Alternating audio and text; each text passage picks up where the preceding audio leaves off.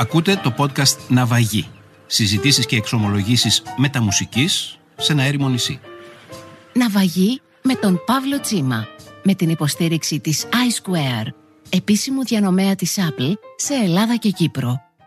Θα ήθελα να είμαι ένας ναυαγός στεριάς που αντί να παραδέρνω μέσα στα κύματα και να προσπαθώ να ανοιχνεύσω την ε, αποστολή μου ένας εναλλακτικός λοιπόν ναυαγός στεριάς που έχει ως σκοπό της ζωής του να περπατάει μέσα σε ερήπια, σε ερηπιώνες και να προσπαθεί να τους δίνει ζωή.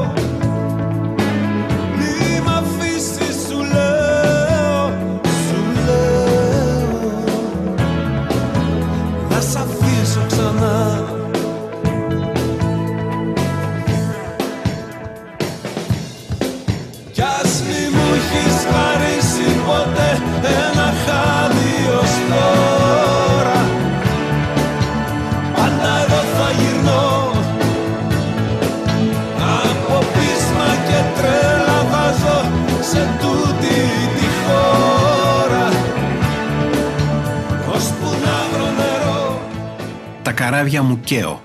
Αυτό είναι το πρώτο τραγούδι που διάλεξε για το soundtrack. Ταιριαστή επιλογή για κάποιον που δηλώνει ναυαγός της ταιριάς, ναυαγός ανάμεσα σε ερήπια. Ο Σταύρος Μπένος γεννήθηκε στην Καλαμάτα. Σπούδασε μηχανικός. Στα 30 του έγινε δήμαρχος της γενέθλιας πόλης του. Νομίζω ότι ήταν ο νεότερος δήμαρχος σε όλη την Ελλάδα εκείνη την εποχή. Άλλαξε την πόλη, την είδε να γκρεμίζεται 8 χρόνια αργότερα σε ένα μεγάλο σεισμό την αναστήλωσε και έπειτα μετακόμισε στην κεντρική πολιτική σκηνή. Άφησε πίσω του τουλάχιστον μια κληρονομιά. Τα ΚΕΠ, τα Κέντρα Εξυπηρέτησης Πολιτών. Αποστρατεύτηκε και τα τελευταία πολλά χρόνια έχει αφοσιωθεί σε ένα κίνημα πολιτών που έχει γίνει πολύ μαζικό. Είναι ένα κίνημα που προσπαθεί να σώσει και να δώσει ζωή στα αρχαία μνημεία. Ονομάζεται Διάζωμα. Το Διάζωμα είναι ένα κίνημα πολιτών που η αποστολή του, του κινήματος αυτού είναι, το είπατε και πριν πολύ ωραία, να δώσει ζωή στα μνημεία. Δηλαδή, τι σημαίνει αυτό, να τα φέρεις σε επαφή με τις τοπικές κοινότητες, αυτό που μου αρέσει εμένα να λέω κοινωνικοποίηση των μνημείων, αλλά να τα κάνει και πρωταγωνιστές της αηφορίας και της βιώσιμης ανάπτυξης της χώρας. Γιατί σήμερα στη μεγάλη αποστολή, το μεγάλο πρόταγμα της εποχής μας, δυστυχώς τα μνημεία είναι απόντα. Αυτά τα ερήπια είχατε στο μυαλό σας όταν μου είπατε ότι θα ήθελατε να είστε ένας ναυαγός εν μέσω ερηπίων; Πιο πολύ είχα στο μυαλό μου τους σεισμούς της πόλης μου, της γενέθλιας πόλης μου. Όπου όλα... Καλαμάτας, ε. Ακριβώς. Όλη αυτή η ιστορία, δηλαδή η περιπέτεια των ερηπείων, ξεκινάει από τα πρώτα μου βήματα στη δημόσια ζωή και βεβαίως από την γενέθλια πόλη μου την Καλαμάτα και τους σεισμούς της Καλαμάτας. Τότε λοιπόν είδα να σοριάζονται κυριολεκτικά σε ερήπια τα όνειρα μιας ολόκληρης οκταετίας που είχαν χτιστεί με πολύ μεγάλη ορμή, ευαισθησία, με τη συμμετοχή πολλών ανθρώπων, πολλών διανοωμένων αλλά και των ίδιων των πολιτών που ήταν οι πρωταγωνιστές. Και από τότε ξεκίνησε μια ίσως η ωραίτερη περιπέτεια της δημόσιας ζωής μου για να μπορέσει η πόλη να σταθεί όρθια, να μπορέσουμε δηλαδή αυτό τον ερηπιών να τον ξανακάνουμε πόλη. Και βεβαίως θα πρέπει να σας πω ότι το λέω πάντα, μ' αρέσει να το λέω πάντα. Μιλάω δηλαδή για τη μεγάλη συμβολή ενός διανοούμενου πολεοδόμου που δεν είναι τόσο γνωστό στη χώρα μας, ξέρετε, γιατί τα περισσότερα χρόνια ήταν εκτός Ελλάδος, του Γρηγόρου του Διαμαντόπουλου, του αίμιση του Γρηγόρου Διαμαντόπουλου. Αυτή ήταν, ήταν η... κατά κάποιο τρόπο ο πνευματικός σας συνοδοιπόρος όταν προσπαθήσατε από τα ερήπια της Καλαμάτας να φτιάξετε μια καινούρια πόλη; Απολύτως. Βεβαίως αυτό είχε ξεκινήσει από πριν 8 χρόνια με τον εξής τρόπο που είναι πραγματικά όσο το σκέφτομαι τόσο ποιητική η συνάντησή μου με τον Γρηγόρη. Όταν βγήκα δήμαρχος το 1978 είχα δύο πολύ μεγάλες αγάπες κύριε Τσίμα τις οποίες συνεχίζω να έχω και να υπηρετώ βεβαίως. Είναι δύο αδερφάκια. Είναι ο πολιτισμός και το περιβάλλον. Δύσκολα πράγματα για την εποχή εκείνη, κυρίως δύσκολα πράγματα για την τοπική αυτοδιοίκηση. Θέλησα λοιπόν να κάνω συναντήσεις με σημαντικούς ανθρώπους για να με ορμηνέψουν mm. πώς θα κάνω τα βήματά μου σωστά. Ήθελα πολύ να έχω ανθρώπους που να τους ακούω, να σχεδιάζω μαζί τους. Και μέσα από αυτή τη διερεύνηση είχα μια συγκλονιστική συνάντηση με τον Μάνο Χατζηδάκη, ο οποίος παρέμεινε ο προσωπικός μου μέντορας αλλά και ο μεγάλος ονειροπόλος για την πόλη της Καλαμάτας. Γενικά ήταν ονειροπόλος ο, ο Μάνος Χατζηδάκης. Και βεβαίως με τον Γρηγόρη Διαμαντόπουλο. Με τον Γρηγόρη συνάντηση έγινε ως εξής. Είχα πάει στον πρόεδρο του Τεχνικού Επιμελητηρίου κύριε Τσίμα, θυμάστε, Ευάγγελος Κουλουμπής τότε. Ο ναι. μετέπειτα υπουργός. Mm-hmm. Υπουργός της κυβέρνησης του Πασό. Και του λέω ήρθα εδώ για να μου δώσετε μία λίστα με τους 10 καλύτερους πολεοδόμους της χώρας. Θυμάμαι που γέλασε ηρωνικά, ήταν ένα πράγμα που δεν απασχολούσε τότε τους δημάρχους, ο σχεδιασμός των πόλεων. Εγώ όμως ήθελα να δω την πόλη μου από τον ουρανό, ξέρετε. Mm. να τη δω από ψηλά. Και όταν με είδε ότι επέμενα, γιατί σηκώθηκα να φύγω κάποια στιγμή, λέω θα τους βρω διαφορετικά, με κάλεσε πίσω και μου έδωσε ένα σημείωμα πράγματι με τους 10 καλύτερους πολεοδόμους. Πήγα και τους είδα όλους. Με δέχτηκαν όλοι πολύ φιλικά γιατί είχε κάνει εντύπωση η εκλογή ενός νέου παιδιού στην Καλαμάτα και μάλιστα από το χώρο ας πούμε δεν μου αρέσει να το λέω τώρα γιατί έχουν χάσει και τη σημασία τους αυτές οι λέξεις ας πούμε ως για να συνοηθούμε τον προοδευτικό χώρο γιατί ναι. η Καλαμάτα ήταν μια συντηρητική πόλη και γι' αυτό είχε κάνει μεγάλη εντύπωση έγινα αμέσως πολύ συμπαθής με δέχτηκαν με πολύ ευγένεια όλοι μου έδιναν μάλιστα και μια πάρα πολύ συμφέρουσα αμοιβή του από όλους να. Έκανα μια μορφή δηλαδή άτυπου οικονομικού διαγωνισμού για την πιο έτσι προσιτή οικονομικά μελέτη. Με τον Γρηγόρη πήγα το απόγευμα, μας πήρε το βράδυ, κοιμήθηκα στο σπίτι του, ξυπνήσαμε το πρωί και πήγαμε αυτό άλλο απόγευμα. Σκεφτείτε τώρα τι συζήτηση ήταν αυτή έτσι, που κράτησε μια ολόκληρη μέρα. Του λέω του Γρηγόρη στο τέλος, Γρηγόρη, τι αμοιβή θέλεις, και μου απαντάει ο Γρηγόρης, Δεν θέλω αμοιβή.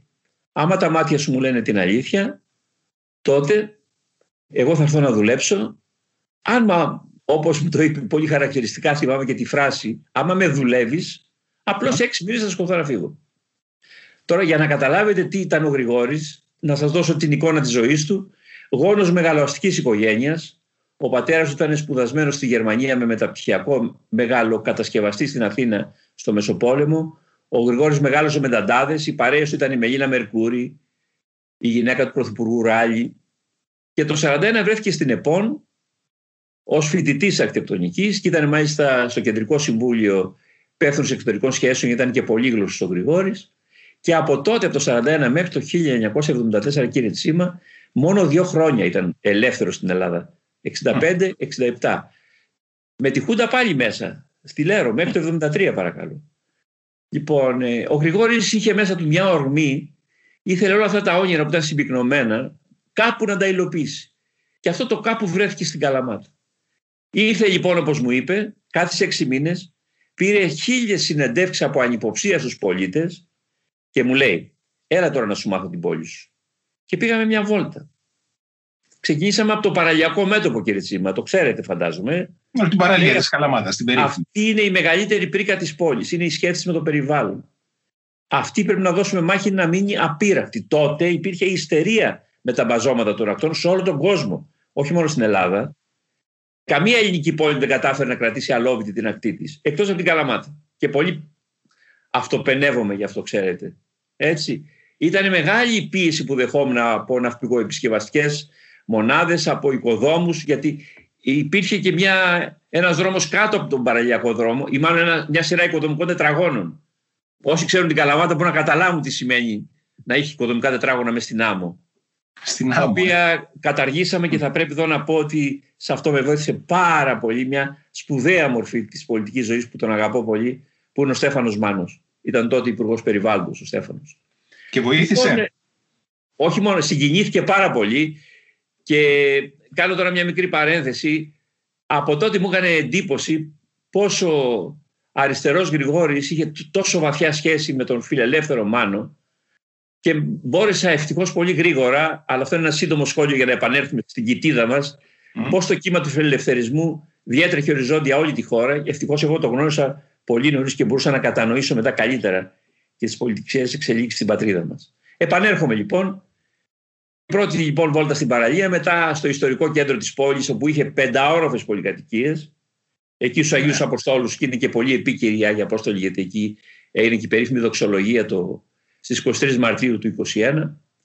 Και δίπλα στους Αγίους Αποστόλους ήταν πενταόροφες πολυκατοικίες. Μου λέει είναι θέμα 4-5 ετών να το χάσει το ιστορικό κέντρο. Και φανταστείτε τώρα ότι έγινε ένα διάταγμα που τους πέντε ορόφους έκανε δύο. Και δείτε τι μάχες είναι αυτές, έτσι; Δύο ορόφους με κεραμίδια. Όποιος πάει τώρα στο ιστορικό κέντρο, είναι χαρά Θεού πραγματικά και εγώ το χαίρομαι, γιατί έχει υλοποιηθεί αυτός το σχέδιο.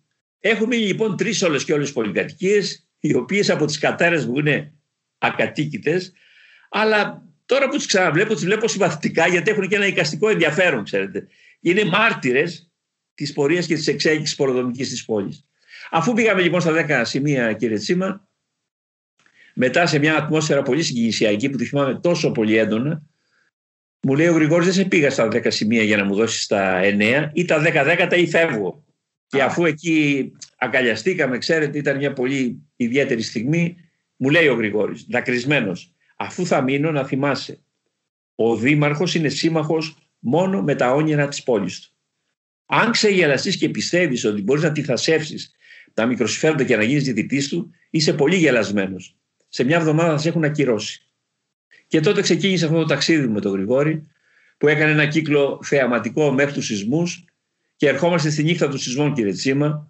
Με παρασύρατε τώρα με τη διοίκηση και ξέχασα τι κάνουμε. Εδώ να βαγούμε και πρέπει να έχουμε και τη μουσική για οδηγό μας. Οπότε για να κάνουμε μια στάση στην Καλαμάτα μετά τους σεισμούς και να τις βάλουμε μια μουσική υπόκρουση.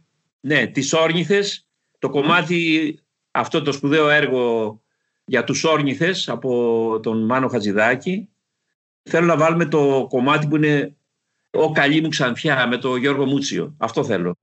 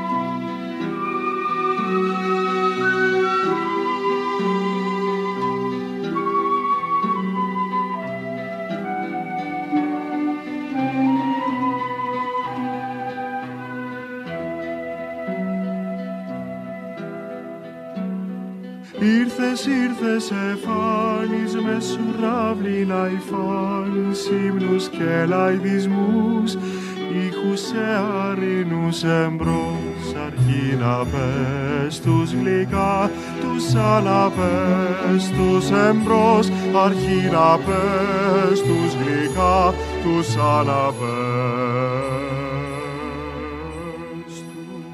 Ο σεισμός της Καλαμάτας έγινε στις 13 Σεπτεμβρίου του 1986. Ήτανε μεγάλος σεισμός, 6,2 ρίχτερ. 35 νεκροί, πολλοί τραυματίες, τα δύο τρίτα των κτηρίων της πόλης εκείνο το βράδυ κατέρευσαν ή υπέστησαν ζημιές. Αλλά πώς ήταν στα αλήθεια εκείνο το βράδυ; Ήταν ένα πολύ ωραίο φθινοπορεινό βράδυ, δηλαδή βράδιαζε εκείνη την ώρα, ήταν 8 και 20 και γινόταν μια μεγάλη γιορτή στην πόλη γιατί υπήρχε η σύνδεση της Καλαμάτας με το καστέλι της Κρήτης. Mm. Με φέρει μπότ. Ήτανε, στην προκυμαία ήταν χωρίς υπερβολή 10-15 κόσμος. Υπάρχουν και σχετικές φωτογραφίες από τότε. Αλλά εκείνες τις μέρες είχε γενιαστεί και το πάρκο της πόλης και ήταν άλλες τουλάχιστον 5.000 κόσμος στο πάρκο. Είχε βγει όλη η πόλη έξω να γιορτάσει δύο μεγάλα γεγονότα. Και αυτό ήταν η αιτία που δεν είχαμε εκατοντάδες νεκρούς. Αν ο σεισμός γινόταν ας πούμε μια καθημερινή, θα είχαμε χιλιάδες mm. νεκρούς γιατί κατέρευσαν όλα τα σχολεία για παράδειγμα. Ήταν σε παλιά κτίρια, όλα ανεξαιρέτως τα σχολεία κατέρευσαν. Και πολλά άλλα δημόσια κτίρια που συγκεντρώνουν μεγάλες συναθρήσεις κοινού. Το πιο χαρακτηριστικό που έχω να σας πω για εκείνο το βράδυ είναι ότι είμαστε στο πλοίο, Τράταξε το πλοίο, νομίζαμε ότι έβαλε μπροστά τι μηχανές για να φύγει, αλλά τελικώ ήταν ο σεισμός. Εγώ βγαίνω έξω από το πλοίο και αντικρίζοντας αυτό το φαινόμενο. Α, θα πρέπει να σας πω και το εξής, ότι μία ώρα πριν το σπίτι μου ήταν πολύ κοντά στην παραλία και με την ευτυχία τη γυναίκα μου το κόψαμε με τα πόδια να πάμε. Η ευτυχία μου έκανε παράπονα ότι ρε Σταύρο 8 χρόνια δεν έχουμε πάει ούτε ένα μονοήμερο ταξίδι. Σκεφτείτε τώρα και το δικό μου πάθος για την πόλη. Και σε λέω ευτυχία μη στεναχωριέσαι, είναι όλα στρωμένα. Η επόμενη τετραετία, γιατί σε να μην είχαμε εκλογές, έτσι, δημοτικές. Η επόμενη τετραετία θα είναι μια τετραετία που θα την χαρούμε και θα πάμε όπου θέλεις. Και σε μία ώρα από αυτή την υπόσχεση που έδωσε την ευτυχία, έγινε ο σεισμός. Όταν βγαίνω λοιπόν στο πλοίο και αντικρίζω αυτό το θέαμα, είχε κοπεί το ρεύμα και ήταν μια άσπρη σκόνη, αυτό που λέμε ο μπουχός που ανέβαινε από τα ερήπια. Εκεί, Παύλο μου, νομίζω δεν είμαι αδιάκριτος που σε καλό έτσι μετά από δεκαετίες γνωριμίας, δεν θα το παραξηγήσουν και οι ακροατές μας, μου ταιριάζει πιο πολύ. Mm, ωραία. Καταργούμε το πληθυντικό από τώρα και μιλάμε. Νομίζω καλύτερα ε, μα πάει. Λοιπόν, ε, εκείνη τη στιγμή έπαθα αμνησία. Ήταν η καλύτερη προστασία που θα μπορούσα να έχω γιατί ήταν τόσο μεγάλο το σοκ να βλέπεις την πόλη που μόλις είχε φτάσει σε ένα σημείο ζηλευτό πραγματικά αφού κάποιες γυναίκες λέγανε ότι από τη ζήλια έγινε αυτό το πράγμα όλη αυτή η καταστροφή. Και εγώ θυμάμαι πάλι τον εαυτό μου στο αναψυκτήριο μετά από μια ώρα περίπου όπου έχω δραστηριοποιηθεί ακόμα αυτό το κενό δεν έχει επιστρέψει στη ζωή μου. Βρέθηκα από το πλοίο και άρχισα να θυμάμαι πάλι και θυμάμαι ακόμα στο αναψυκτήριο όπου θα πρέπει να κάνω και μια τιμητική αναφορά. Ο πρώτος που κατέβηκε, παρότι είχε κρίση εκείνο το βράδυ, ήταν ο Αίμισο Γιώργος Γεννηματάς, ήταν τότε Υπουργός Υγείας και ήταν πραγματικά από την πλευρά της κυβέρνησης η ψυχή της ανασυγκρότησης της πόλης. Αυτή ήταν η εικόνα, μια πόλη που γιόρταζε και ξαφνικά βρέθηκε στην Οδύνη. Αν συγκρίνει κανείς την Καλαμάτα πριν το σεισμό με την Καλαμάτα που βλέπουμε σήμερα, την Καλαμάτα μετά το σεισμό, την ανασυγκροτημένη, πόσο μοιάζουν, πόσο διαφέρουν; Μοιάζουν πάρα πολύ. Γιατί, Γιατί η Καλαμάτα έχει κάνει ένα πολύ μεγάλο θαύμα με το νεοκλασικό της πολιτισμό. Παύλο μου αξίζει να σου πω το περιστατικό όμως αυτό. Αξίζει τον κόπο. Είναι το πιο συγκινητικό από όλα. Περίπου ένα χρόνο πριν από το σεισμό με παίρνει η Μελίνα. Και μου λέει βρε Καλαματιανέ, με κατηγορούσαν και εμένα και τη Μελίνα ότι ήμουν το αγαπημένο της παιδί και ότι έδινε πολλά λεφτά στην Καλαμάτα. Και η Μελίνα είχε ένα πρόγραμμα από την ΕΟΚ τότε το πρόγραμμα ήταν εκπαίδευση οικοδόμων παραδοσιακές τεχνικές. Πήρε καμιά δεκαριά δημάρχου, δεν το ήθελε κανένας το πρόγραμμα. Μετά με παίρνει και εμένα και λέει: Ρε, Καλαματιανέ, πάλι θα με κατηγορήσουν, αλλά δεν το θέλει κανείς. Εγώ με γίνα μου της λέω: Αυτό είναι καταπληκτικό. Και πήρα το πρόγραμμα μαζί με τους επιμορφωτές από την ΕΟΚ τότε και επιμορφώθηκαν Παύλο με 100 νέα παιδιά στις τεχνικές των νεοκλασικών κτηρίων. Μάλιστα είχα την ευκαιρία αυτό το συνεργείο που είχε και μια σπουδαία αρχιτεκτόνισσα, τη Μαρία Θεοδόρου, καλή της η ώρα, κάναμε κρυφά με τη Μαρία μία αποτύπωση όλων των νεοκλασικών και μια φωτογράφηση. Μάλιστα η Μαρία έφερε και το ραραβανιαστικό για να φαίνεται ότι είναι το ερωτευμένο ζευγάρι, να μην το πάρουν χαμπάρι. Ότι κάνουμε φακέλους για να τα κηρύξουμε διατηρητέα. Αυτά τα νεοκλασικά. λοιπόν, και αυτή η δουλειά των 400 κτηρίων τελειώνει μια εβδομάδα Παύλο πριν από τους σεισμούς. Δεν το είχα πει σε κανέναν, είχε γίνει κρυφά και την έκρυψα στο γραφείο μου στο Δημαρχείο. Σε ένα μήνα ήταν οι εκλογές και έλεγα θα ξεκινήσω από την αρχή της τετραετίας για να μπορέσω να απορροφήσω τους κραδασμούς, για να κηρύξω μαζικά τα κτίρια αυτά. Γιατί τότε με το σταγονόμετρο τα κήρυσε η πολιτεία. Ναι, και, και με αντιδράσεις πολλές συνήθως από τους κατοίκους. Πολλές, πολύ μεγάλες, ναι. Τη νύχτα του σεισμού, εγώ αισθηκτοδός πήγα να δω το δίκτυο ίδρυυση, το δίκτυο αποχέδευσης, καθώς και τα νεοκλασικά. Και είδα με, με πολύ μεγάλη έτσι, έκπληξη να είναι μπουλντόζες τα νεοκλασικά, αλλού ήταν φορτωτής, αλλού ήταν σκαπτικό. Οι ιδιοκτήτες που είχαν την οικογένεια τους στον δρόμο και τα παιδιά τους, ακούσατε τι είναι η ανθρώπινη φύση τώρα.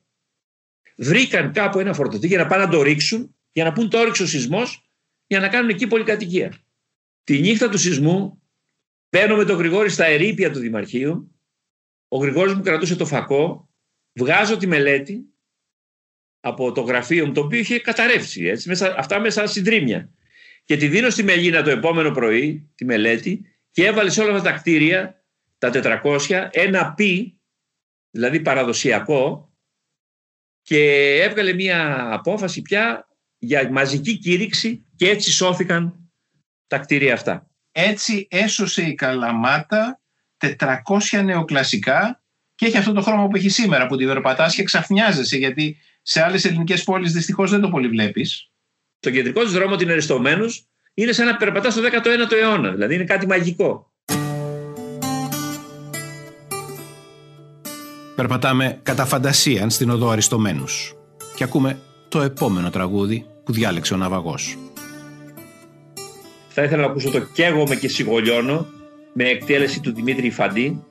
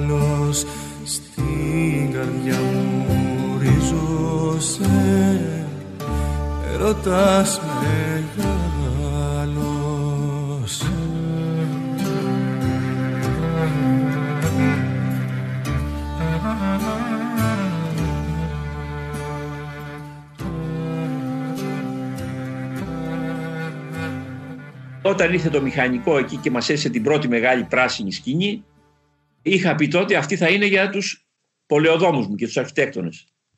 Και ήρθε ο Γρηγόρης, εγκαταστάθηκε αμέσως τη νύχτα, ο σεισμός έγινε στις 8 και 20, μιλάμε τώρα για τις 3 με 4 το πρωί και πήγαμε μια βόλτα οι δυο μας εκεί στο, πάρκο της, στο παρκάκι που ήταν το στρατηγείο μας, ένα αναψυκτήριο δημοτικό και μου λέει ο Γρηγόρης με δάκρυα στα μάτια, μην αφήσεις να μας πάρουν την πόλη. Του λέω, Γρηγόρη μου, τι εννοείς; Μου λέει, κοίταξε, δεν υπάρχει πολιτική για τι φυσικές καταστροφές στην πατρίδα μας. Η πολιτεία δίνει μόνο σεισμοδάνεια, γιατί αυτό που σκέπτεται είναι ότι έπαθαν ζημιές στα κτίρια, το βαφτίζει μάλιστα και με ένα βαρύγδουπο τίτλο Ανασυγκρότηση οικιστικού πλούτου και καθαρίζει. Αλλά όμως λέει Σταύρο μου, για σκέψου τα κτίρια έπτυξε ο σεισμός ή τους πολίτες σου; Που έχουν πολλές άλλες λειτουργίες. Βεβαίως έχουν και τα σπίτια τους. Αλλά έχουν λειτουργίες οικονομικές, διαλύθηκε η οικονομική ζωή της πόλης, διαλύθηκαν οι κοινωνικές δομές της πόλης, τα σχολεία της πόλης, τα μνημεία της πόλης. Όλα αυτά πρέπει να αναταχθούν. Και με έβαλες σε αυτή την ωραία περιπέτεια ενός ολιστικού προγράμματος για την αποκατάσταση των ερηπείων, όχι με ένα μονοσήματο τρόπο, αλλά με ένα συνθετικό τρόπο. Η Καλαμάτα ξαναχτίστηκε με ένα σχέδιο που θεωρήθηκε τότε πρωτοποριακό Μεγάλοι αντισυσμικοί οργανισμοί από όλο τον κόσμο ήρθαν να το μελετήσουν και η Ένωση Ευρωπαίων Πολεοδόμων το βράβευσε. Θα σου πω μια ορολογία που δεν ξέρω αν την έχεις ακούσει, Παύλο. Έχεις ακούσει για τον αστικό βελονισμό; Όχι. λοιπόν, ο αστικός βελονισμός είναι το να μετακινείς δομημένες περιοχές από το ένα σημείο της πόλης στο άλλο και αυτό αξιοποιείται στις περιοχές που είναι πολύ πυκνοδομημένε.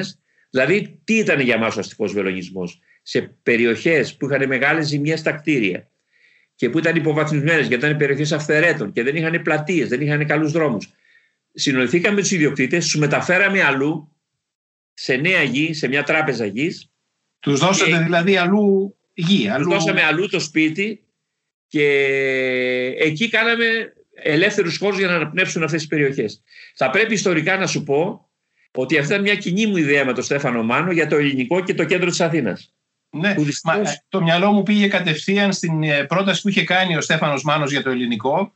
Εν κατακλείδη δηλαδή να σου πω ότι ε, αν δούμε τα συν και τα πλήν η πόλη σαφώς ωφελήθηκε μετά τους σεισμούς γιατί αξιοποιήθηκε αυτή η ένταση αυτού του φαινομένου για το καλό της πόλης, δηλαδή ένα μεταρρυθμιστικό κύμα κατέλαβε την πόλη, το οποίο διατηρείται, Παύλο, μέχρι σήμερα. Η πόλη, δηλαδή η πόλη της Καλαμάτας, από άψη υποδομών, είναι μια ζηλευτή πόλη και συνεχίζει να είναι ζηλευτή.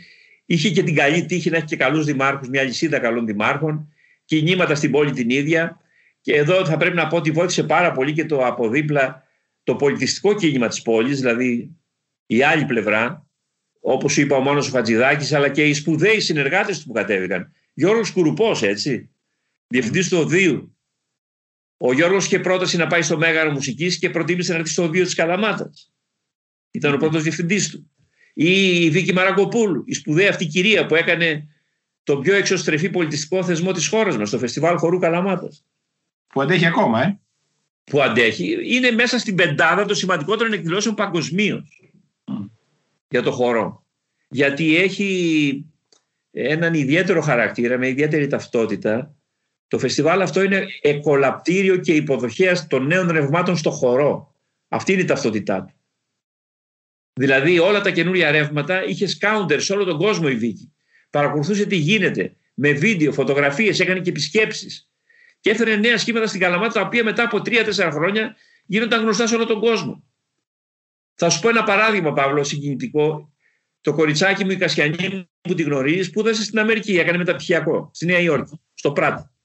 Και όταν είπε στους καθηγητές του από την Καλαμάτα, λένε Wow! Και η Βίκη έκανε ολόκληρο φάκελο, κάνανε στη Νέα Υόρκη μια εβδομάδα μάθημα για την Καλαμάτα. Για πολιτική διαχείριση δηλαδή.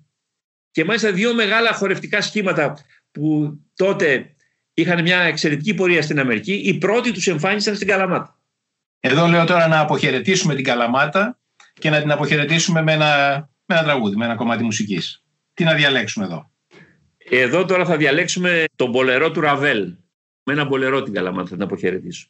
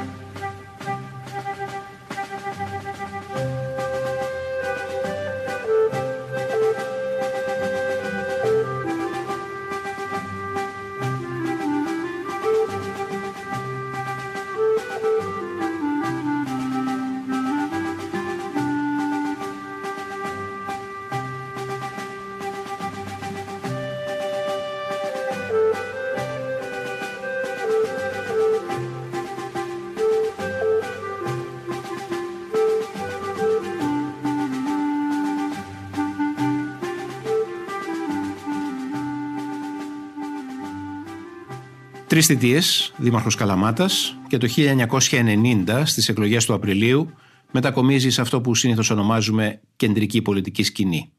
Βουλευτής ως το 2007 και θητεία σε τρία υπουργεία.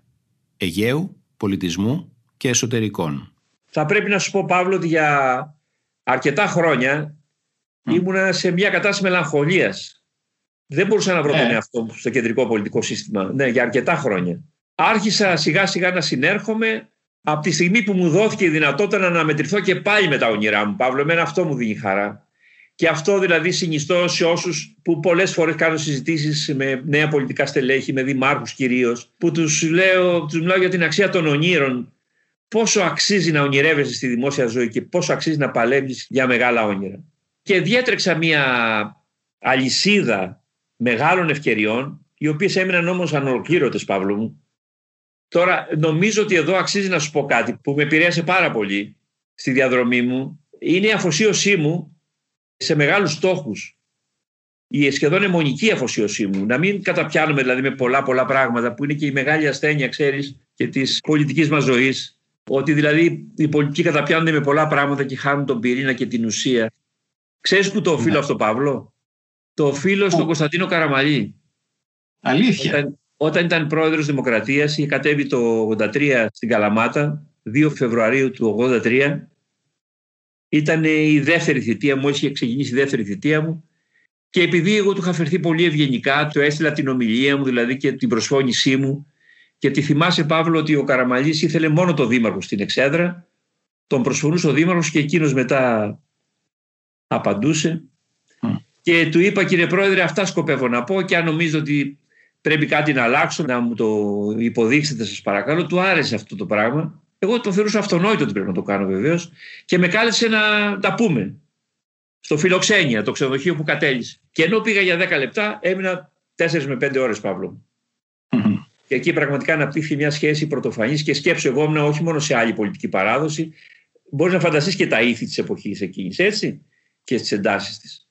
Λοιπόν, η πρώτη ερώτηση που μου κάνει ο Καραμαλής με τη σερέγγι προφορά του ήταν: Για πες μου, Δημάρχη, τι κάνεις στην πόλη σου; και εγώ άρχισα να το αραδιάζω και μου λέει: Είσαι σε λάθος δρόμο και μου μίλησε ποιος τώρα ο Καραμαλής, έτσι, για τους υψηπετείς στόχους, την αφοσίωση και το φαινόμενο του μοναχισμού. Που μόνο αν υπάρχει αυτό μπορεί να επιτευχθούν μεγάλοι στόχοι. Και μου... Δηλαδή τι είπε, μην καταπιάνες με πολλά, διάλεξε ένα-δυο μεγάλα πράγματα και κάνει αυτά. Ναι, ακριβώς. Και μου είπε τι, πώς διοικούσε τη χώρα. Ότι είχε δηλαδή για κάθε νέο υπουργό του έδινε περιθώριο τρεις μήνες και μετά τον καλούσε με τρεις προτάσεις και διαλέγανε μαζί τη μία. Και ο κάθε υπουργός ήταν υπόλογος στον Πρωθυπουργό για ένα μεγάλο θέμα. Και μου λέει για σκέψω, ο καθένας να κάνει κάτι μεγάλο, εγώ θα ήμουν ο πιο επιτυχημένος Πρωθυπουργός. Και μου λέει διάλεξε ένα μεγάλο θέμα. Παύλο μου έγινε δόγμα μένα από τότε. Επέλεξα πια πολύ συστηματικά το συνδυασμό πολιτισμού περιβάλλοντος που ήταν ένα πράγμα, στην ουσία αδερφάκια, όπως συζητήσαμε με τον Αΐμι στο Καραμαλί που είχε φτάσει να μου πει και το εξής που εγώ τον άκουγα και δεν πίστευα το ακούω από τον Καραμαλί μου λέει είναι σαν να επικοινωνείς με το θείον έτσι πρέπει να νιώθεις για να κάνεις μεγάλα πράγματα έτσι Βεβαίως εκείνη η συνάντηση με φώτισε και σε πολλά άλλα πράγματα. Μου είπε για παράδειγμα ότι στην πολιτική ισχύει μια καουμπόικη παροιμία. Δηλαδή να μην απειλείς ποτέ, όταν, όταν όμως απειλείς δεν υπάρχει υποχώρηση και πόσο δίκιο είχε έτσι. Και το άλλο που μου είπε επίσης είναι όταν σε ζορίζουν να μετράς μέχρι το 100. Και μου έδειξε την παλάμη του Παύλου, αυτό που θα σου πω φαντάζει απίστευτο, που είχε σημάδια. Μου λέει, ξέρεις από πού είναι αυτά τα σημάδια; Του λέω, από πού πρόεδρε; Δάγκανα την παλάμη για να μην απαντάω στον Αντρέα στη Βουλή. Το ρώτησα τι ξεχωρίζει από τη θητεία του στα Υπουργεία. Μου απάντησε προφανώς τα ΚΕΠ, τα Κέντρα Εξυπηρέτησης Πολιτών, ήταν μια ιδέα που γεννήθηκε, λέει, σε ένα συνέδριο στους Δελφούς το 1998. Το συνέδριο αυτό είναι το Νοέμβριο του 1998. Το θέμα του ήταν η ποιότητα στη δημόσια διοίκηση. Να φανταστείς δηλαδή εκεί ήταν τρεις οικογένειες που είχαν ασχοληθεί με το κράτος. Η μία οικογένεια ήταν η οικογένεια διανοουμένων γύρω από το κράτος. Η δεύτερη οικογένεια ήταν η οικογένεια μεγάλων οργανισμών όπως ο ΣΑ για παράδειγμα. Και η τρίτη οικογένεια ήταν η οικογένεια πολιτικών και εκεί γεννήθηκε η ιδέα των ΚΕΠ Παύλου. Για παράδειγμα, οι Γερμανοί είχαν την υπηρεσία μιας τάσης, Παύλο, αν έχει ακουστά. One stop shop. Δηλαδή, ο πολίτης πηγαίνει μια φορά και μετά το κράτος οφείλει να δίνει την απάντησή του στον πολίτη. Το άλλο, το πιο προχωρημένο, ήταν σε μια πολιτεία της Αμερικής, στο Σιάτλ, όπου είχε, όπως το ονομάζουν οι Αμερικάνοι, που είναι πολύ άμεση, το μαγαζί της διοίκησης. Ήταν κοινωνικά προϊόντα που οι πολίτες πήγαιναν εκεί και όπως λέγανε οι Αμερικάνοι ψώνιζαν όπως ψωνίζουν στο σούπερ μάρκετ δημόσια αγαθά. Δηλαδή έδιναν παραγγελίες για τις υποθέσεις τους τις δημόσιες. Εγώ λοιπόν και με πολλά άλλα ερεθίματα που πήρα μου ήρθε η σύλληψη, ποια σύλληψη, του υποκαταστήματος του κράτους. Αυτή είναι η σύλληψη για τα ΚΕΠ. Δεν την έχει κατανοήσει ακόμα η πατρίδα μας αυτή η σύλληψη. Mm. Δυστυχώς ούτε η ακαδημαϊκή κοινότητα. Τα ΚΕΠ είναι τα υποκατάστατα του κράτους. Αλλά το κράτος τι είναι; Το κράτος, ας το φανταστούμε, σαν μια μεγάλη βιομηχανία παραγωγής αγαθών. Η διαφορά με τον ιδιωτικό τομέα είναι ότι είναι δημόσια αγαθά. Και άρα πρέπει να έχουν καλύτερες προϋποθέσεις ποιότητας Γιατί είναι και μονοπόλιο τα αγαθά αυτά. Αν δεν μας αρέσει ένα αυτοκίνητο θα πάμε σε μια άλλη μάρκα. Εδώ όμως δεν έχει μας αρέσει, δεν μας αρέσει. Ένας είναι ο παραγωγός των αγαθών αυτών. Και αφού μιλάμε τόσες δεκαετίες για την μεταρρύθμιση του κράτους, αν δεν καταλαβαίνουμε τι είναι το κράτος, πώς θα το μεταρρυθμίσουμε; Το κράτος λοιπόν, Παύλο μου, είναι τρεις συνιστώσεις. Αυτό είναι το κράτος. Σε αυτό συμπίπτουν όλοι οι θεωρητικοί. Η μία συνιστόσα είναι οι δομές του. Η δεύτερη συνιστόσα είναι το ανθρώπινο δυναμικό. Η τρίτη συνιστόσα, που είναι και η πιο σπουδαία και η πιο σοβαρή, είναι οι εσωτερικές διαδικασίες. Η ροή δηλαδή των εντολών μέσα στα σωθικά του κράτους. Εγώ λοιπόν καταπιάστηκα με το τρίτο, με ένα από τα τρία. Και τι είπα, θα κάνω το υποκατάστημα του κράτους, θα μετρήσω τα προϊόντα που παρέχει το κράτος στους πολίτες, που είναι 1200 τον αριθμό, και θα αντιστοιχηθεί το κάθε προϊόν με ένα έντυπο ηλεκτρονικό. Δηλαδή τι βάλθηκα να κάνω, πήρα μία-μία από τις υποθέσεις, αντιστοίχθηκε κάθε υπόθεση με ένα έντυπο ηλεκτρονικό και όλα αυτά τα ηλεκτρονικά έντυπα τοποθετήθηκαν σε μια μεγάλη βάση δεδομένων που είναι το πόρταλ του δημοσίου. Είναι η βάση του δημοσίου. Που αυτή η βάση του δημοσίου καταλήγει ηλεκτρονικά στα σημεία εξυπηρέτησης των πολιτών που είναι τα κέντρα εξυπηρέτησης πολιτών. Και βεβαίως ο σχεδιασμός έγινε με τις εξής προϋποθέσεις, οι οποίες δεν τηρούνται δυστυχώς. Πρώτη προϋπόθεση. Να είναι το μοναδικό σημείο εξυπηρέτησης των πολιτών με το κράτος. Γιατί πολλοί λένε ότι είναι μια παράκαμψη του κράτους. Είναι η απόλυξη του κράτους. Αυτό είναι το σωστό. Είναι όπως δηλαδή τα υποκαταστήματα των τραπεζών για τα οικονομικά προϊόντα. Το ένα είναι αυτό. Το δεύτερο είναι ότι για όσες υποθέσεις, για όσα πιστοποιητικά, αυτό που θα σου πω είναι σπουδαίο, σπουδαία μεταρρύθμιση, που δεν έχει ποτέ συζητηθεί δυστυχώς. Για όσα δικαιολογητικά βρίσκονται μέσα στο κράτος, δεν τα μαζεύει ο πολίτης, Παύλο, τα μαζεύει το κράτος. Αν δηλαδή μια νέα κοπέλα εμφανιστεί στο ΚΕΠ και θέλει να ανοίξει κομμωτήριο και είναι 12 δικαιολογητικά, εκ των οποίων ενδεχομένως το ένα, μια εξέταση γιατρού είναι εκτός, οφείλει να πάει μόνο αυτό που είναι εκτός κράτους. Τα υπόλοιπα πρέπει να τα συγκεντρώσει το κράτος και μάλιστα είχαμε κάνει από τότε ένα σύστημα, ένα λογισμικό που ο πολίτης στο κινητό του ή στο υπολογιστή του θα έβλεπε πώς κινείται η υπόθεσή του κάθε μέρα. Πόσα δικαιολογητικά δηλαδή συγκεντρώνονται μέχρι ότου λήξει η υπόθεσή του. Αυτό εγώ το είχα ονομάσει τεκμήριο της αρμοδιότητας. Δηλαδή ότι αρμόδιος για τη συλλογή δεν είναι ο πολίτης, αλλά είναι το κράτος. Αυτό δεν ίσχυσε ποτέ. Και βλέπεις ότι όλοι οι πολίτες στην πατρίδα μας είναι άτυποι κλητήρες. Το Apple Watch είναι ένα ρολόι που δεν μοιάζει με κανένα άλλο. Σε παροτρύνει να κάθεσαι λιγότερο και να γυμνάζεσαι περισσότερο, ενώ σε βοηθάει να παρακολουθείς την υγεία σου, να μετράς τους καρδιακούς σου παλμούς και προσαρμόζεται στις δικές σου ξεχωριστές ανάγκες. Με το Apple Watch μπορείς να κάνεις τα πάντα απευθείας από τον καρπό σου. Να ρωτήσω κάτι απλό. Αφού έγιναν τα ΚΕΠ και όταν έγιναν στην αρχή δοκιμαστικά η υποδοχή ήταν ενθουσιώδης. Γιατί δεν ολοκληρώθηκε εκείνο το βήμα; Γιατί το, ήταν ένας πινθύρας αυτό το βήμα, αλλά είχε πολύ μεγάλο βάθος, το βάθος που σου περιγράφω. Και μετά δυστυχώς δεν υπήρχε πολιτική και πνευματική σύλληψη. Παρά το γεγονός ότι αν θα δεις, ας πούμε, στην ιστοσελίδα μου, έχω δώσει πλήθος συνεντεύξεων, έχω πάει σε πανεπιστήμια, έχω πάει σε συγκεντρώσεις όλων των πολιτικών κομμάτων, λέγοντας αυτά που λέμε τώρα μαζί, αλλά ουδέποτε υπήρξε μια καθολική σύλληψη για το φαινόμενο του κράτους και πνευματικά και πολιτικά και ακαδημαϊκά. Δυστυχώς. Αυτή είναι η πικρή αλήθεια. Και αν θέλει να το απλοποιήσω ακόμα πιο πολύ, θα πω το εξής, που θα το καταλάβει και ένα παιδάκι του δημοτικού, όπως θα το περιγράψω. Το κράτος μας δυστυχώς σήμερα δεν διοικείται σε όλα τα επίπεδα. Από τους Δήμους μέχρι βεβαίως το κεντρικό κράτος. Γιατί για να διοικήσει ένα κράτος σημαίνει ότι δίνεις εντολές και αυτές οι εντολές υλοποιούνται.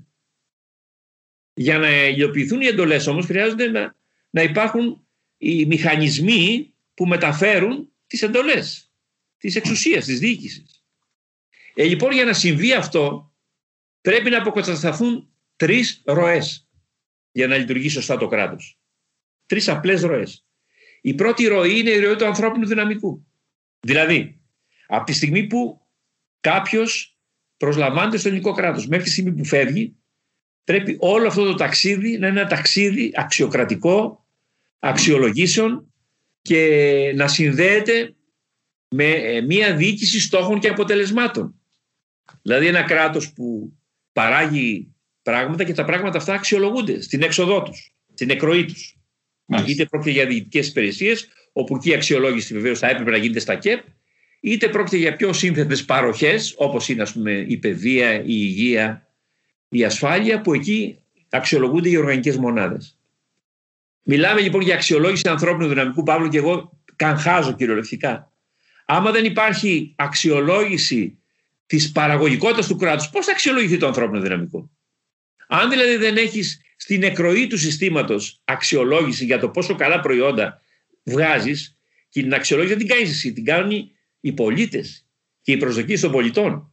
Αν λοιπόν δεν έχεις αυτό το σύστημα, πώς θα αξιολογήσεις το ανθρώπινο δυναμικό; Και πώς θα διασφαλίσεις την αξιοκρατία στο ανθρώπινο δυναμικό; Αυτή λοιπόν είναι η πρώτη ροή που συνδυάζεται άμεσα με δίκη στόχων και αποτελεσμάτων και αξιολογήσεις. Η δεύτερη ροή είναι η ροή των αποφάσεων. Στην ουσία είναι τα ΚΕΠ. Και τα ΚΕΠ με ποιο τρόπο οι εντολές που έρχονται στα ΚΕΠ μπαίνουν στο κράτος και είναι ανεμπόδιστη η ροή τους. Σήμερα δυστυχώς αυτή η ροή εμποδίζεται. Πολλές φορές και για να δυσφημιστεί η καλή λειτουργία των ΚΕΠ. Άρα λοιπόν εκεί αυτό στην ουσία μιλάμε για την ηλεκτρονική διακυβέρνηση της χώρας όπου οφείλω να ομολογήσω ότι ο Κυριάκος ο Πιερακάκης αυτό το πράγμα κάνει πολύ σωστή δουλειά, πολύ σοβαρή δουλειά. Και η τρίτη ροή, Παύλο, για την οποία και εσύ έχεις αρθρογραφήσει πολλές φορές και κινείται στον χώρο του αυτονόητου, είναι η ροή του χρήματος. Από τη στιγμή που εκδηλώνεται η οικονομική πράξη, πρέπει να είναι γνωστή στο σύστημα. Πόσα χρόνια, Παύλο, μιλάμε για τις ταμιακές μηχανές που δεν έχουν συνδεθεί με το τάξη, για παράδειγμα; Συνεπώς, για να μπορέσεις πραγματικά αυτός που διοικεί μια μονάδα, ένα υπουργείο, μια περιφέρεια, ένα δήμο και ακόμα μικρότερες ομάδες και μονάδες πρέπει να έχει μπροστά του και να παρακολουθεί αυτές τις ροές που αυτές οι ροές αν λειτουργούν σωστά είναι η ασφαλής προϋπόθεση και η ασφαλής εγγύηση για την καλή λειτουργία του κράτους. Θα μπορούσαμε να κυκλοφορούμε στα ερήπια του κράτους για πάρα πολλές ώρες. Αλλά λέω να φύγουμε από εκεί και να αποχαιρετήσουμε και την θητεία στη δημόσια διοίκηση με, με ένα μουσικό κομμάτι, με ένα τραγούδι. Ποιο διαλέγουμε; Εδώ διαλέγουμε ένα τραγούδι που αγαπώ πάρα πολύ. Είναι η αδελφή Κατσιμίχα «Το κλειστό δωμάτιο» σε ποίηση της Λένας Παπά. Το κλειστό δωμάτιο λοιπόν. Ο φόβος του Χριστού στον κήπο της Γεθσιμανή τα βήματα της θλίψης του. Της έγρης του το φως το αίμα των θυσιασμένων και οι χαμένοι στόχοι τους. Το ψύχος το δρυμί το χωρισμό. Το χωρισμό. Το διαμαντένιο ειδόνι βασιλιά της Κίνας Σινιάλα από φάρους που σβηστήκαν Και μαγικά τότε απάγνωστες φυλές. Νέες και φοιτικά κορμιά Και καλοκαίρια γαλανά Θάνατοι και φωτιές. Και αόρατη ομορφιά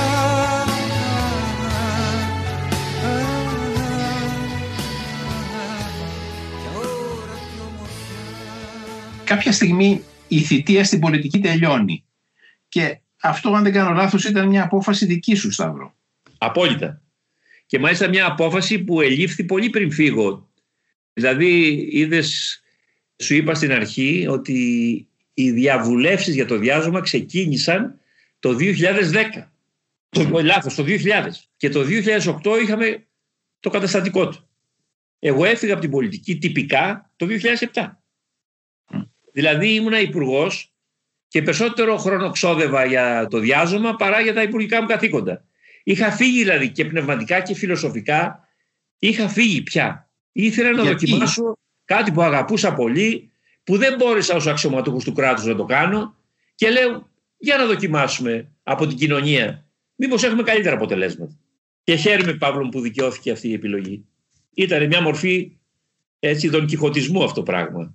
Να πάρουμε το νήμα του διαζώματος από την αρχή. Να ξεκινήσουμε από την κεντρική του ιδέα, από την πρώτη σύλληψη. Παύλο μου, κεντρική του ιδέα πάλι έχει την ερμηνεία της, την έδρασή της σε ένα πνευματικό και θεωρητικό υπόβαθρο. Εγώ δεν μπορώ να κινηθώ αν δεν υπάρχει ένα ισχυρό πνευματικό υπόβαθρο σε αυτό που κάνω. Δεν αισθάνομαι ούτε ήρεμος ούτε ασφαλής. Ποιο είναι αυτό το υπόβαθρο, Είναι το άρθρο 24, Παύλο, του συντάγματός μας. Τι λέει το άρθρο 24 του συντάγματός μας, ότι που είναι ένα από τα καλύτερα άρθρα όχι μόνο για το ελληνικό σύνταγμα αλλά και διεθνώς. Λέει ότι αρμόδιο για την προστασία των μνημείων της φύσης και του πολιτισμού είναι το κράτος και προσθέτει Παύλο. Αλλά είναι και δικαίωμα του καθενός. Το διάζωμα λοιπόν γεννήθηκε για αυτή τη φράση. Για το δικαίωμα του καθενός να υπάρχει, να συμβάλλει και να δηλώνει το παρόν για την ανάδειξη και την προστασία των μνημείων. Δηλαδή θα με ρωτήσεις, αυτό δεν συνέβαινε; Δεν συνέβαινε Παύλο και δυστυχώς ακόμα δεν συμβαίνει. Υπάρχει δυστυχώς μια νοοτροπία που έχει καθυλώσει τα μνημεία για δεκαετίες ότι πρέπει μόνο οι ειδικές επιστημονικές ομάδες να ασχολούνται με τα μνημεία. Την κοινότητα την ευρύτερη των αρχαιολόγων. Και πρόσεξε, εγώ που τα λέω αυτά θεωρώ τους αρχαιολόγους ως μια σύγχρονη εποπία. Στο Υπουργείο Δημόσιας Διοίκησης αυτό που εβίωσα είναι ότι ποτέ δεν ήρθε κρούσμα διαφθοράς για αρχαιολόγο. Ποτέ. Είναι η μόνη κοινότητα η οποία έχει κρατήσει ψηλά τις σημαίες στην αποστολή της, στο σκοπό της. Τι έχει συμβεί όμως με τους αρχαιολόγους, Παύλο, γιατί αυτό που βασάνει για πολλού. υπάλληλοι με, με ένα αίσθημα αποστολής. Απόλυτα. Ε, αισθάνονται ότι λογοδοτούν σε μια ιστορία αιώνων. Ακριβώς. Πρόσεξε τώρα να δεις όμως τι γίνεται. Γιατί αυτό που θα σου πω με βασάνιζε δεκαετίες ολόκληρες. Να δώσω μια ερμηνεία. Θα σου περιγράψω το φαινόμενο του κοινωνικού εξωστρακισμού, Παύλο. Αυτό θα σου περιγράψω τώρα. Αυτή λοιπόν τη σπουδαία κοινότητα, αντί το ελληνικό κράτος, η ελληνική πολιτεία στο σύνολό της να την επιβραβεύσει, την έστειλε στο πύριτο εξώτερων. Δηλαδή οι αρχαιολόγοι ήταν σε εισαγωγικά οι εχθροί του λαού. Ήταν ενοχλητικοί, για να πω μια ήπια λέξη. Και για αυτόν που θέλει να βγάλει μια άδεια οικοδομής σε έναν αρχαιολογικό χώρο και για έναν επενδυτή, ακόμα και για έναν πολλές φορές δήμαρχο που θέλει να μην τηρήσει τους κανόνες του αρχαιολογικού νόμου, ακόμα και για υπουργούς ισχύει αυτό. Και τι έκαναν λοιπόν, όχι το έκαναν συνειδητά, έγινε ακούσια, αλλά έγινε με ένα δραματικό τρόπο, περιθωριοποιήθηκαν κοινωνικά οι αρχαιολόγοι. Είπαν, ακούστε να δείτε, εμείς είμαστε οι μόνοι αρμόδιοι κατά το Σύνταγμα, αλλά και οι επιφορτισμένοι και οι επιφωτισμένοι για να μπορέσουμε να σώσουμε τα μνημεία. Όλοι οι άλλοι είστε επικίνδυνοι και ύψωσαν και ένα τείχος ανάμεσα στα μνημεία και την κοινωνία. Αυτό ήταν ολέθριο. Και αυτό το τείχος δημιούργησε και μια συνείδηση, πρόσεξε Παύλο, ιδιοκτησίας πάνω στο μνημείο. Το διάζωμα λοιπόν έγινε για να ρίξει αυτό το τείχος. Για να πάρει μια ντουντούκα και να φωνάξει ακούστε να δείτε, είμαστε πολλοί που σας αγαπάμε, που είμαστε εδώ, που αναγνωρίζουμε το ρόλο σας στην πρωτοκαθεδρία σας, αλλά τα μνημεία μας έχουν ανάγκη όλους. Όλους. Δεν μπορούν να ζήσουν μόνο τους τα μνημεία. Τα μνημεία χρειάζονται την ανθρώπινη φροντίδα. Γιατί τα μνημεία, για να επιστρέψω στο Σύνταγμα, Παύλο μου, δεν είναι κρατικό αγαθό που το παίρνεις, το πουλάς, το διαφεντεύεις, το ορίζεις. Είναι δημόσιο αγαθό. Ανήκει στους πολίτες του κόσμου. Συνεπώς, το Υπουργείο Πολιτισμού και η κοινότητα των αρχαιολόγων πρέπει να έχει ανοιχτή την αγκαλιά της σε κάθε μορφή συμβολή, προσφορά, παρουσία γύρω από τα μνημεία. Ε, λοιπόν, γι' αυτό έγινε το διάζωμα. Αφενός μεν για να ρίξει αυτό το τείχος και να φέρει τα μνημεία σε επαφή με τις τοπικές κοινωνίες, να τα κάνει πρότυπο για την καθημερινότητά τους, για τη διαμόρφωση της αισθητικής τους. Αλλά όμως και να είναι πρωταγωνιστές στην αηφορία και στη βιώσιμη ανάπτυξη της πατρίδας μας. Αυτό είναι το δίπτυχο της αποστολής μας, όπως και εσύ τη ζεις από τα πρώτα μας βήματα.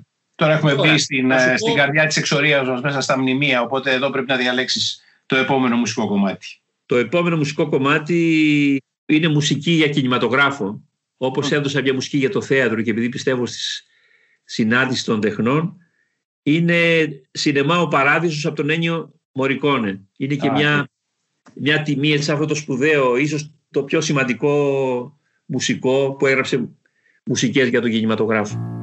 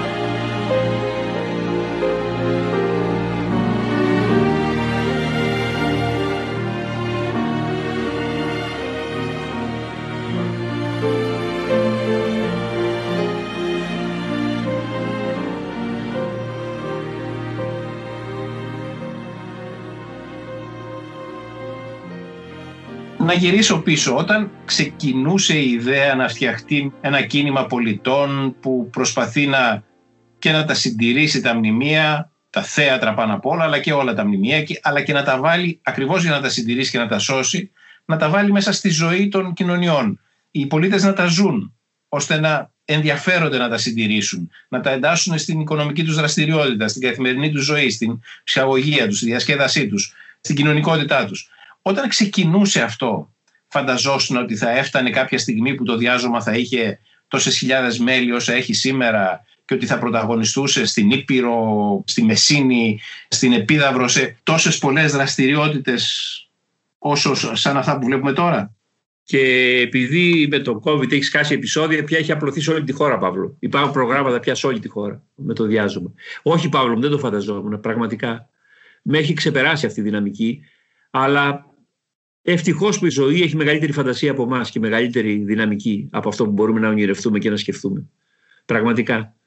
Θα πρέπει εδώ να σημειώσω ότι ο διάλογος για να ξεκινήσουμε κράτησε 8 χρόνια.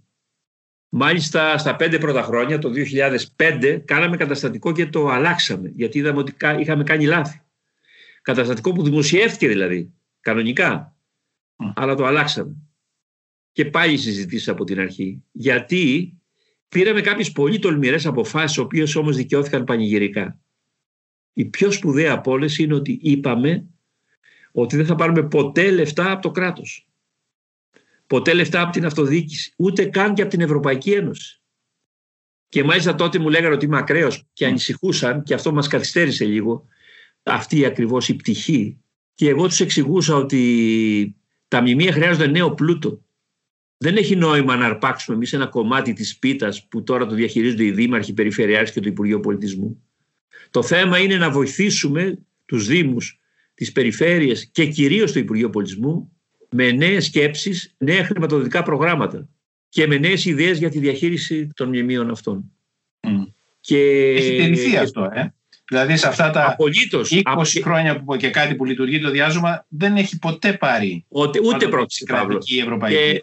Μάλιστα με ρωτούσαν, καλά μου λέγανε Σταύρο, εντάξει, με τους πόρους τους κρατικούς αυτοδιοικητικούς, αλλά και της Ευρώπης. Λέω ναι και της Ευρώπης, γιατί πέραν το ότι θα στερούσαμε ένα κομμάτι πόρων από τους ίδιους τους Δήμους, τη Περιφέρεια και το Υπουργείο Πολιτισμού, θα κάναμε και ανταγωνιστικές δομές και θα μπαίναμε σε άλλες υπαρξιακές περιπέτειες.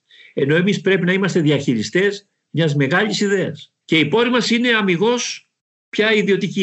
Στη χώρα μας υπάρχουν δύο παθογένειες τις οποίες εγώ τις φέρω μέσα μου ως δύο μεγάλες πληγές. Η μία παθογένεια είναι μια λεξούλα μαγική. Η λέξη συνέργειες. Δύσκολα συνεργάζεται σήμερα ο οποιοδήποτε με τον διπλανό του. Είτε είναι δημόσιος υπάλληλος, είτε είναι αξιωματούχος. Οι δομές, οι δημόσιες έχουν μεταξύ τους προβλήματα, αλλά το μεγαλύτερο πρόβλημα είναι οι συνέργειες ανάμεσα στο δημόσιο και το ιδιωτικό τομέα. Αλλά υπάρχει και ένα άλλο και μια άλλη παθογένεια και είναι πιο ύπουλη γιατί είναι αφανής και είναι πολιτισμικής φύσεως. Ποια είναι αυτή η παθογένεια; Είναι ότι τα περισσότερα πολιτικά στελέχη και διοικητικά στελέχη ταυτίζουν δύο έννοιες που είναι επάλληλες, δεν είναι ταυτόσιμες. Είναι οι υποδομές και η ανάπτυξη. Οι περισσότεροι πολιτικοί και τα διοικητικά στελέχη πιστεύουν ότι κάνοντας ένα δρόμο, ένα λιμάνι, ένα αρχαιολογικό έργο, ένα σχολείο, ότι καθαρίσαν. Αν δεν καθαρίσαν, αν η υποδομή δεν δικαιωθεί από την καθημερινότητα, από τη ζωή των ανθρώπων, αλλά και από την πραγματική οικονομία, πολλές φορές είναι βάρος, είναι άχθος. Και το κραυγαλαίο παράδειγμα είναι τα Ολυμπιακά έργα, που δεν ναι. φροντίσαμε το τι θα γίνουν την επόμενη μέρα. Υπάρχει όμως ένα πιο ακραίο παράδειγμα, που δύσκολα κανείς το υποψιάζεται, γι' αυτό είναι πιο ύπουλο, που είναι οι υποδομές των μνημείων της φύσης και του πολιτισμού. Mm. Άκουσε νούμερα, Παύλο. Πάνω από χίλιες υποδομές έχουν παραχθεί στα τελευταία πέντε έσπα με πάρα πολλούς πόρους, με πάρα πολύ μόχθο ανθρώπινο, κυρίως των αρχαιολόγων μας και των περιβαλλοντολόγων μας, σπουδαίων δηλαδή και αφοσιωμένων δημόσιων λειτουργών, εκ των οποίων αυτών υποδομών είναι ζήτημα αν οι 100 είναι βιώσιμες. Οι υπόλοιπες είναι σαν να μην υπάρχουν. Δεν υπάρχουν στη ζωή μας. Δεν φυλάσσονται. Δηλαδή δεν γίνεται με τόσα μνημεία να έχεις δημοσίους υπαλλήλους, φύλακες στο Υπουργείο Πολιτισμού να τα, για να μπορούν να τα αποκριθούν σε αυτό το αίτημα. Μπορείς να έχεις πολύ περισσότερα στελέχη αν δημιουργήσεις νέο πλούτο στα μνημεία. Εγώ αυτό το φαινόμενο το λέω σύγχρονο αυδηρητισμό. Όπως οι αυδηρίτες, οι αρχαίοι αυδηρίτες στα Άβδηρα είχαν μια υπέροχη περικαλή κρίνη η οποία όμως δεν είχε νεράκι. δεν είχε νερό. Τι να την κάνω εγώ την περικαλή κρίνη χωρίς νερό; Έτσι και τα μνημεία δεν έχουν το νεράκι της ανθρώπινης φροντίδας, της ανθρώπινης θαλπορής.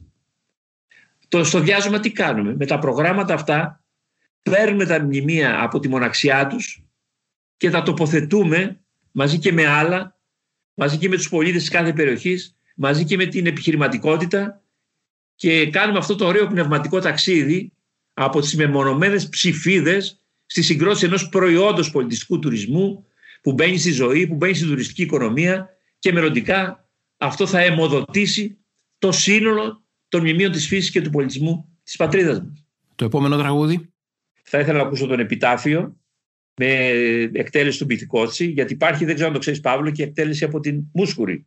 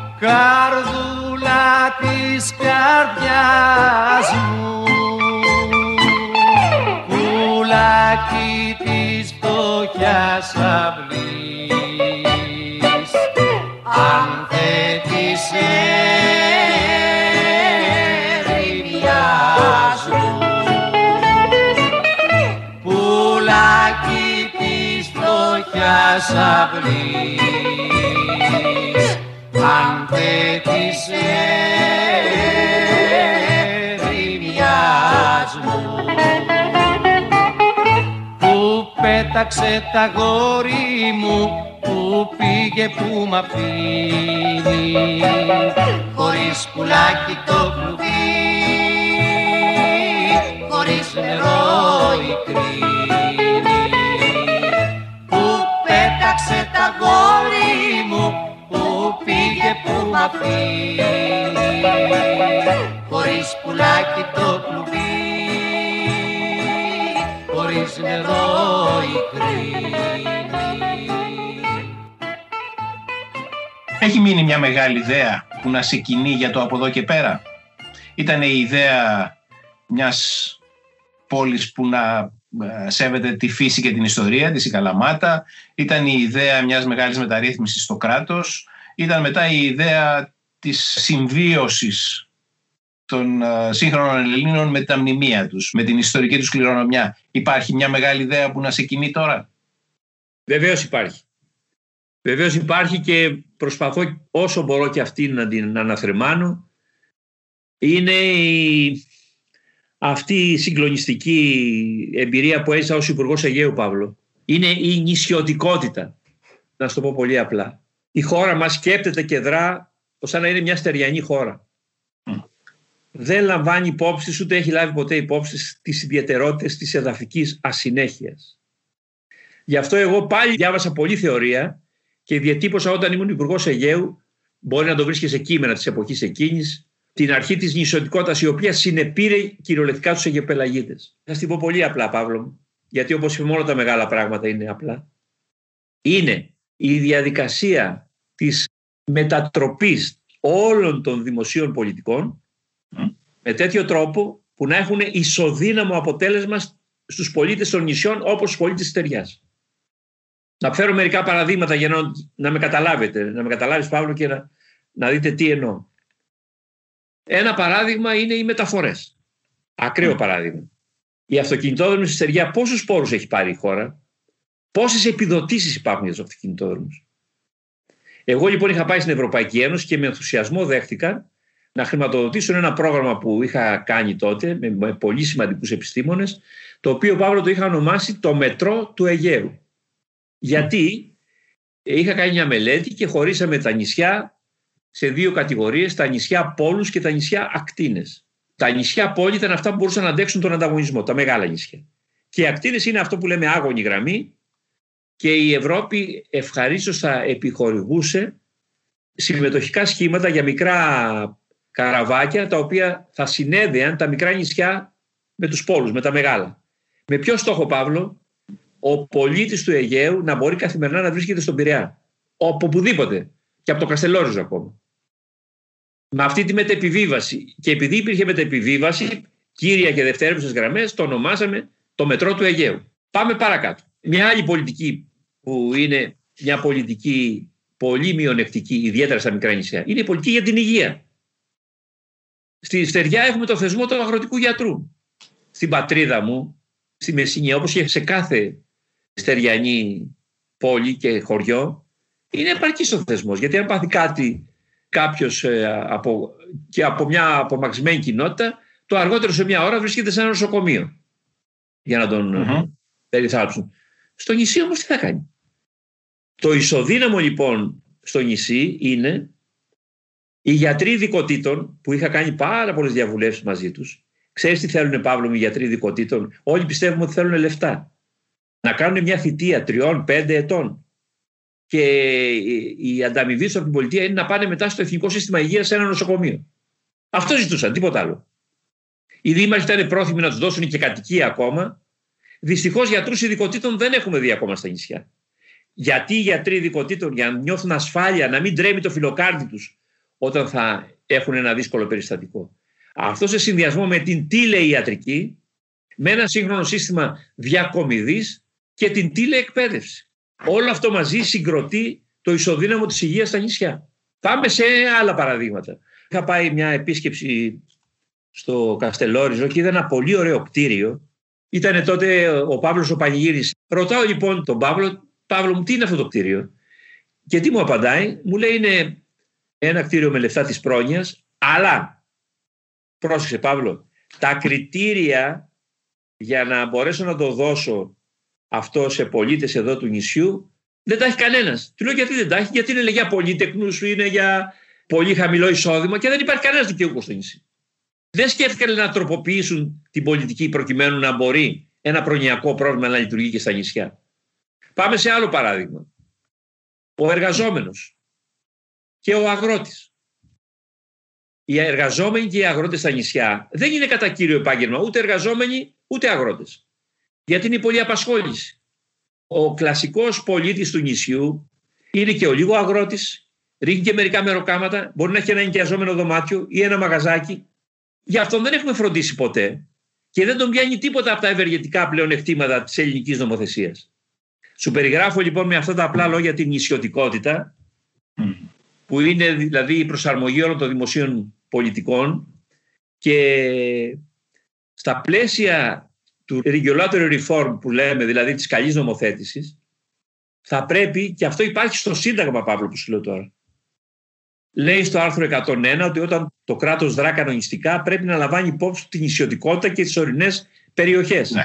Δηλαδή κάθε νόμος που παράγεται πρέπει να έχει την τροποποίηση την απαραίτητη για να παρέχει το ισοδύναμο της ευεργεσίας μιας δημόσιας πολιτικής και της άσκησης μιας δημόσιας πολιτικής και για τα νησιά. Ε, αυτός ο εκτελεστικός νόμος δεν βγήκε ποτέ. Εδώ και 20 χρόνια, Παύλο. Μπορούμε να σκεφτούμε τώρα και με τα γεωπολιτικά ζητήματα της χώρας πόσο σπουδαίο είναι να φροντίσουμε τα νησιά μας. Έτσι. Και ξέρεις τι, τι, ονομάζει το πολιτικό σύστημα νησιωτικότητα και εγώ θλίβομαι που το ακούω. Να τους δώσουν ορισμένες απαλλαγές από το ΦΠΑ και κάτι τέτοια. Κάτι τέτοια ανόητα πράγματα. Λες και είναι ζητιάνοι οι νησιώτες. Και τώρα έχω μια τελευταία ερώτηση. Η πρώτη σου εμφάνιση στην ε, δημόσια σκηνή είναι 1978 υποψήφιος δήμαρχος Καλαμάτας. Έχουν ναι. περάσει από τότε 43 χρόνια; 43 χρόνια, ναι. Αλλά τόσα έχω και εγώ περίπου στη δημοσιογραφία. Έχω γνωρίσει πολλούς ανθρώπους που ενεπλάκησαν με τα κοινά, που εξελέγησαν, που άσκησαν εξουσία, που δοκιμάστηκαν, που είχαν επιτυχίες και αποτυχίες. Ξέρω ότι υπάρχει μια ενδυμική ασθένεια, ακόμα και για τους καλύτερους, που είναι ο κινησμός. Και εγώ όσο σε ξέρω, Σταύρο, έχω την εντύπωση ότι είσαι ένας από τους λίγους ανθρώπους που πέρασαν αυτή τη μεγάλη διαδρομή στη δημόσια ζωή και δεν τους νίκησε αυτή η ασθένεια του κινησμού. Δεν έφτασε ποτέ η στιγμή να πεις άσε μας μωρέ, να άξεις τον κόπο. Πώς ποτέ, έγινε; Παύλο μου, ποτέ, ποτέ. Ποια ήταν τα αντισώματα; Τα αντισώματα ήταν δύο. Το ένα ήταν ότι ήθελα πάντα να ονειρεύομαι στη δημόσια ζωή. Και αυτό έχει χάσει η χώρα μας πιστεύω τα τελευταία χρόνια. Αυτό έχει χάσει και ήθελα πάντα να εφαρμόζω το δόγμα ότι δεν υπάρχει επαναστατική πράξη χωρίς επαναστατική θεωρία. Ήθελα πάντα να κάνω μια επεξεργασία θεωρητική, βαθιά δηλαδή θεωρητική, σε συνδυασμό με τη βιωματική μου πορεία, να κάνω τη σύλληψη και μετά να, θέλω να έχω μια, να έχω μια ασφάλεια και μια απλότητα στην εφαρμογή κατά τα άλλα μεγάλων ιδεών. Να διαλέξουμε τώρα ένα μουσικό επίλογο για τη διαδρομή μας στα ερήπια.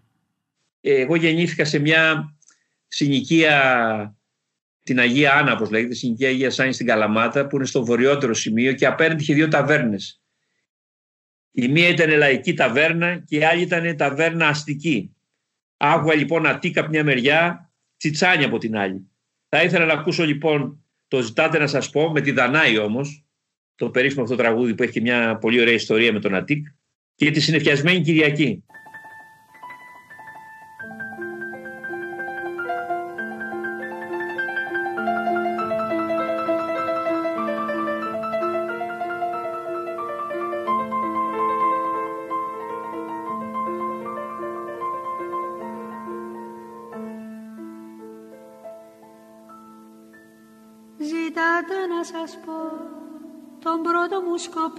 Περασμένα μου γυνάτια.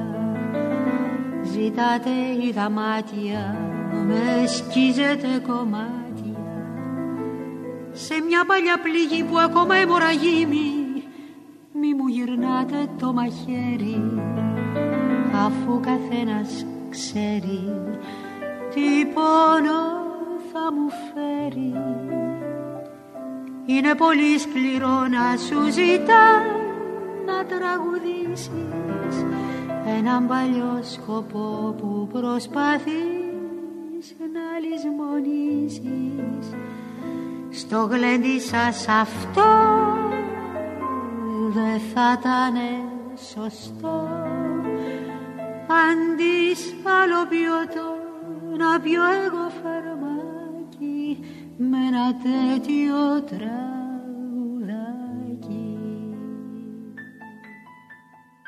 Σταύρο, σε ευχαριστώ πάρα πολύ. Και εγώ, Παύλο μου, για αυτή την ωραία συζήτηση.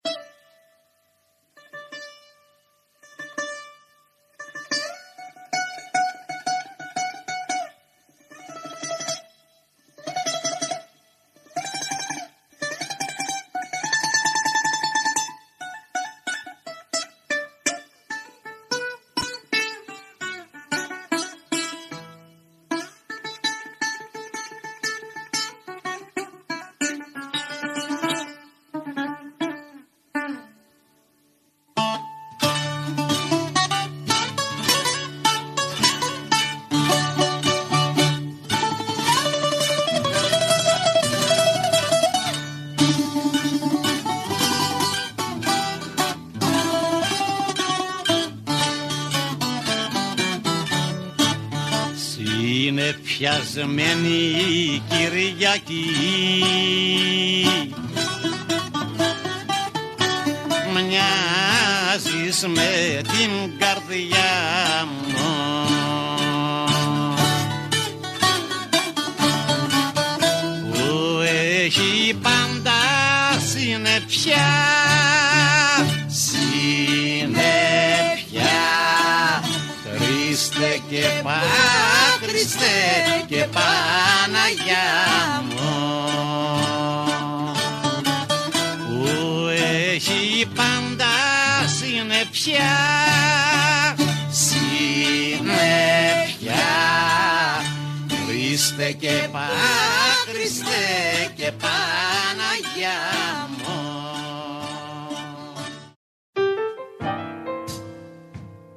Είμαι ο Παύλος Τσίμας και αυτό ήταν το podcast «Ναυαγός», μια παραγωγή του PodGR.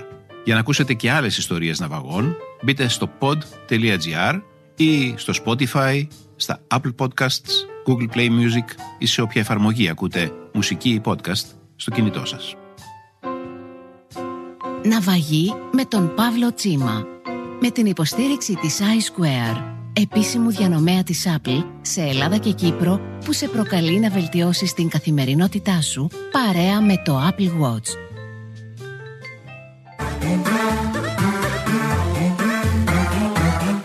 Pod.gr.